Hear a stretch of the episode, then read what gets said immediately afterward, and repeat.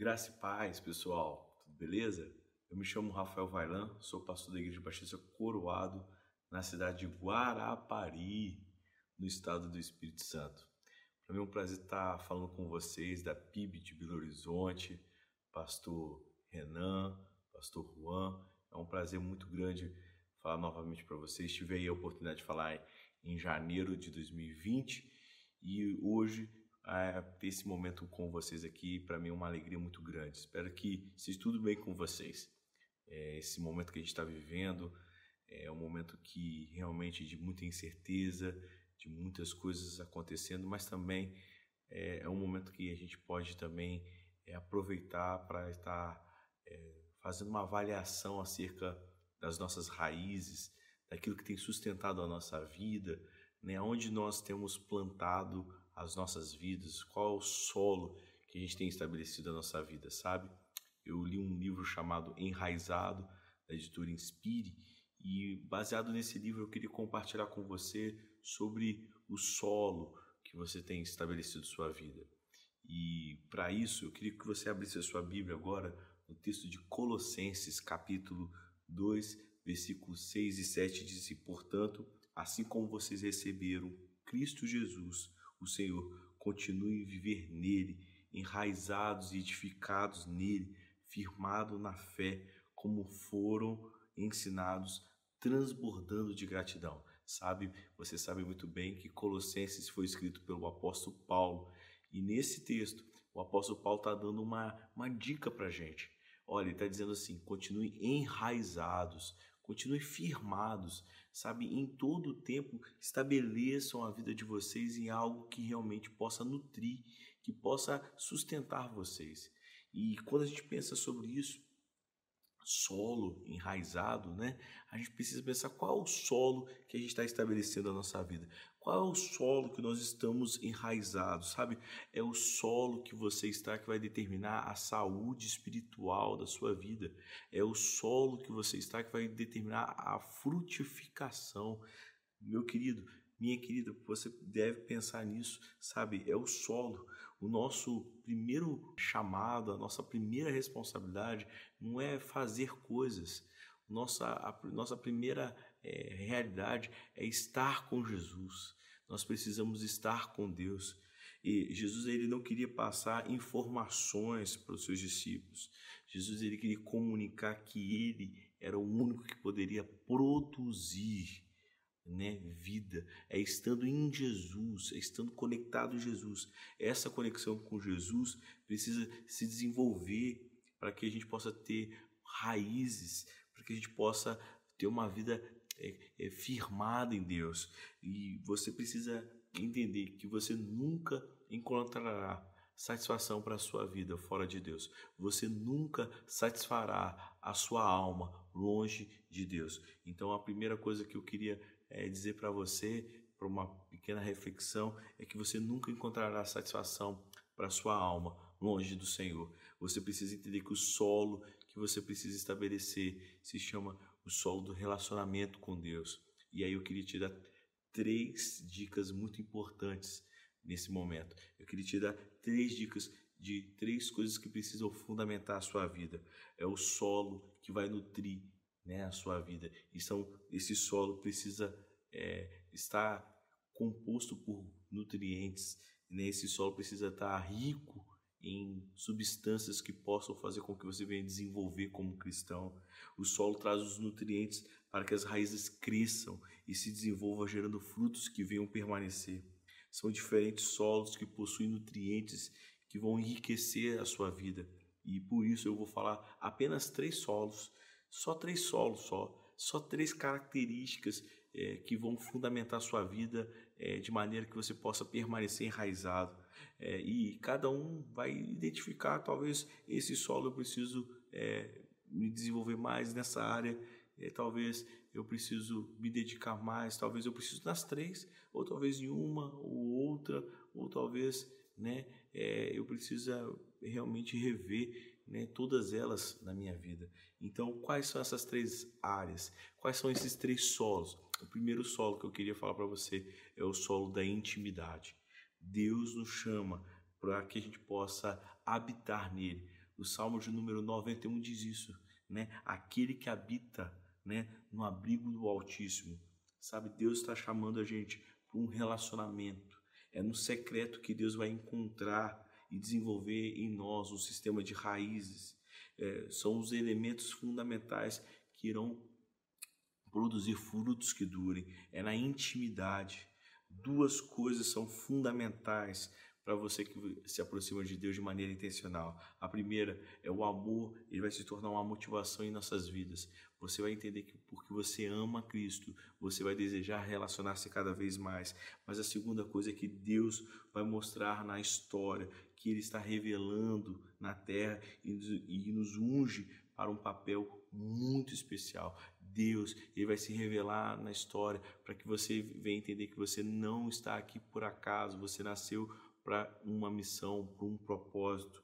E quando nós entendemos isso, a gente vai entender perfeitamente aquilo que a Bíblia diz sobre um relacionamento é, a sós, um relacionamento no secreto. Eu não preciso dos holofotes, eu preciso me relacionar na intimidade, eu preciso conhecer a Deus.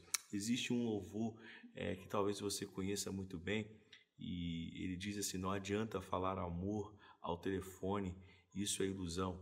É, é a, a composição né, desse louvor aí de Belo Horizonte, você deve conhecer muito bem, mas há uma verdade nisso. A gente não pode falar de amor à distância, a gente não pode falar de amor por um mecanismo frio. Para falar de amor, eu preciso me relacionar. Para falar de amor, eu preciso me entregar. Nós precisamos desenvolver uma intimidade a ponto de que a gente possa se entregar a Cristo. Né? Intimidade é conhecer no profundo. Nós precisamos conhecer. Uma das derivações da palavra conhecer no hebraico é intimidade. Eu preciso ser íntimo de Deus. Eu não posso simplesmente falar de Deus sem o conhecer. Eu preciso me relacionar de maneira que eu não tenha reservas com Deus, que eu não tenha restrições com Deus. O sol da intimidade é onde Deus nos entregará as estratégias, Ele vai nos ungir de maneira excepcional, é, nos ungindo para questões específicas na nossa geração, sabe? Com, com Davi, Deus ele chamou para o campo, com João, Deus chamou ele para o deserto, e com você, aonde que Deus está chamando você um relacionamento íntimo e pessoal, sabe? Pare e pense nisso. A diferença entre homens e mulheres de Deus que irão impactar o mundo e os que não impactarão é que aqueles que irão impactar o mundo, eles não têm medo de falhar em Deus. Eles se lançam, eles se jogam, eles sabem se colocam à disposição do Senhor. O segundo solo que eu queria falar, o primeiro é intimidade, o segundo é serviço. É o solo do servir, quem dentre todos os seus oficiais é tão leal quanto Davi, o genro do rei, o capitão da sua guarda pessoal, altamente respeitado na sua casa. 1 Samuel capítulo 22, versículo 14 fala que é, é, Davi era reconhecido pela sua dedicação, Davi era reconhecido pelo seu amor ao Senhor. Jesus sempre é, causou um conceito de grandeza, de liderança, mas a liderança de Jesus é servidora. A liderança de Jesus, nós todos conhecemos um livro clássico chamado Monge Executivo que vai apresentar Jesus como líder servo, sabe? Nós iremos nos destacar iremos nutrir a nossa vida cristã a partir do momento que a gente serve. Se eu não nasci para servir, não vale a pena é, é, servir ninguém. Se não for para servir, não, vale, não, vale, não valerá a pena existir. Né? Eu sirvo a Deus na medida que eu sirvo pessoas. Eu preciso entender que a dinâmica de Deus é o próximo. A minha vida só tem sentido quando eu sirvo o próximo, quando eu estendo a mão para o próximo. A sua vida, jovem, só terá sentido quando você entender o seu papel em servir alguém. Você não é simplesmente a servir a si, mas você só pode ter a vida cristã quando você serve ao outro. Eu não posso viver para mim mesmo, mas a nossa dinâmica é viver e amar e servir ao meu irmão, compartilhar, dividir tudo que nós temos. O solo do serviço ele traz saúde à nossa vida, ele transitará é, por ambientes mais diversos, né, por circunstâncias mais é, diferentes. É, não importa o bairro, não importa a cidade, o que importa é que a gente sirva. Né? Se a igreja ela não serve para servir, ela não serve. Se a igreja ela não entender que ela tem um papel de servir ao próximo, ela não entendeu o que é ser igreja, porque ser igreja é servir e amar, assim como Deus deseja que amemos. Sabe quando a gente olha a, a parábola do bom samaritano, nós iremos encontrar um homem que paga para servir. Ele pagou do próprio bolso a, a ideia de servir alguém. Sabe, às vezes a gente pensa que servir a Deus não irá nos custar nada, mas para aquele homem o servir custou algo, custou o esforço, custou né, tirar do próprio bolso e ainda dizer para o dono do hotel tudo que, que esse homem aqui gastar, coloque na minha conta. Nós estamos dispostos a servir ao ponto de pagar, de ter trabalho, de dar algo de nós, ou nós só queremos servir aquilo que é cômodo a nós. Amar é igual a servir. Quando eu amo, eu sirvo. E eu quero falar então o terceiro o último solo. O primeiro, você lembra, era intimidade. O segundo é serviço. E o terceiro solo que eu gostaria de chamar você é comunidade. Você foi feito para servir, você foi feito para ter intimidade com Deus, mas você foi feito para relacionar-se num lugar chamado de família. Você foi feito para estar num lugar chamado de comunidade. Sabe, Davi em Samuel, 1 Samuel, capítulo 22, do 1 ao 2, ele diz que ele fugiu da cidade de Gate e foi para a caverna do Adulão. E quando os seus irmãos e a família do seu pai souberam disso, foram até lá para encontrá-lo. Também juntaram-se a ele e todos que estavam em dificuldade, os endividados e descontentes, ele se tornou o líder deles. Havia cerca de 400 homens. É engraçado que Davi possivelmente ele estava fugindo de tudo quanto é, é tipo de gente, mas foi justamente os desqualificados, os desprezados, aqueles que ninguém queria, que Davi começou a liderar.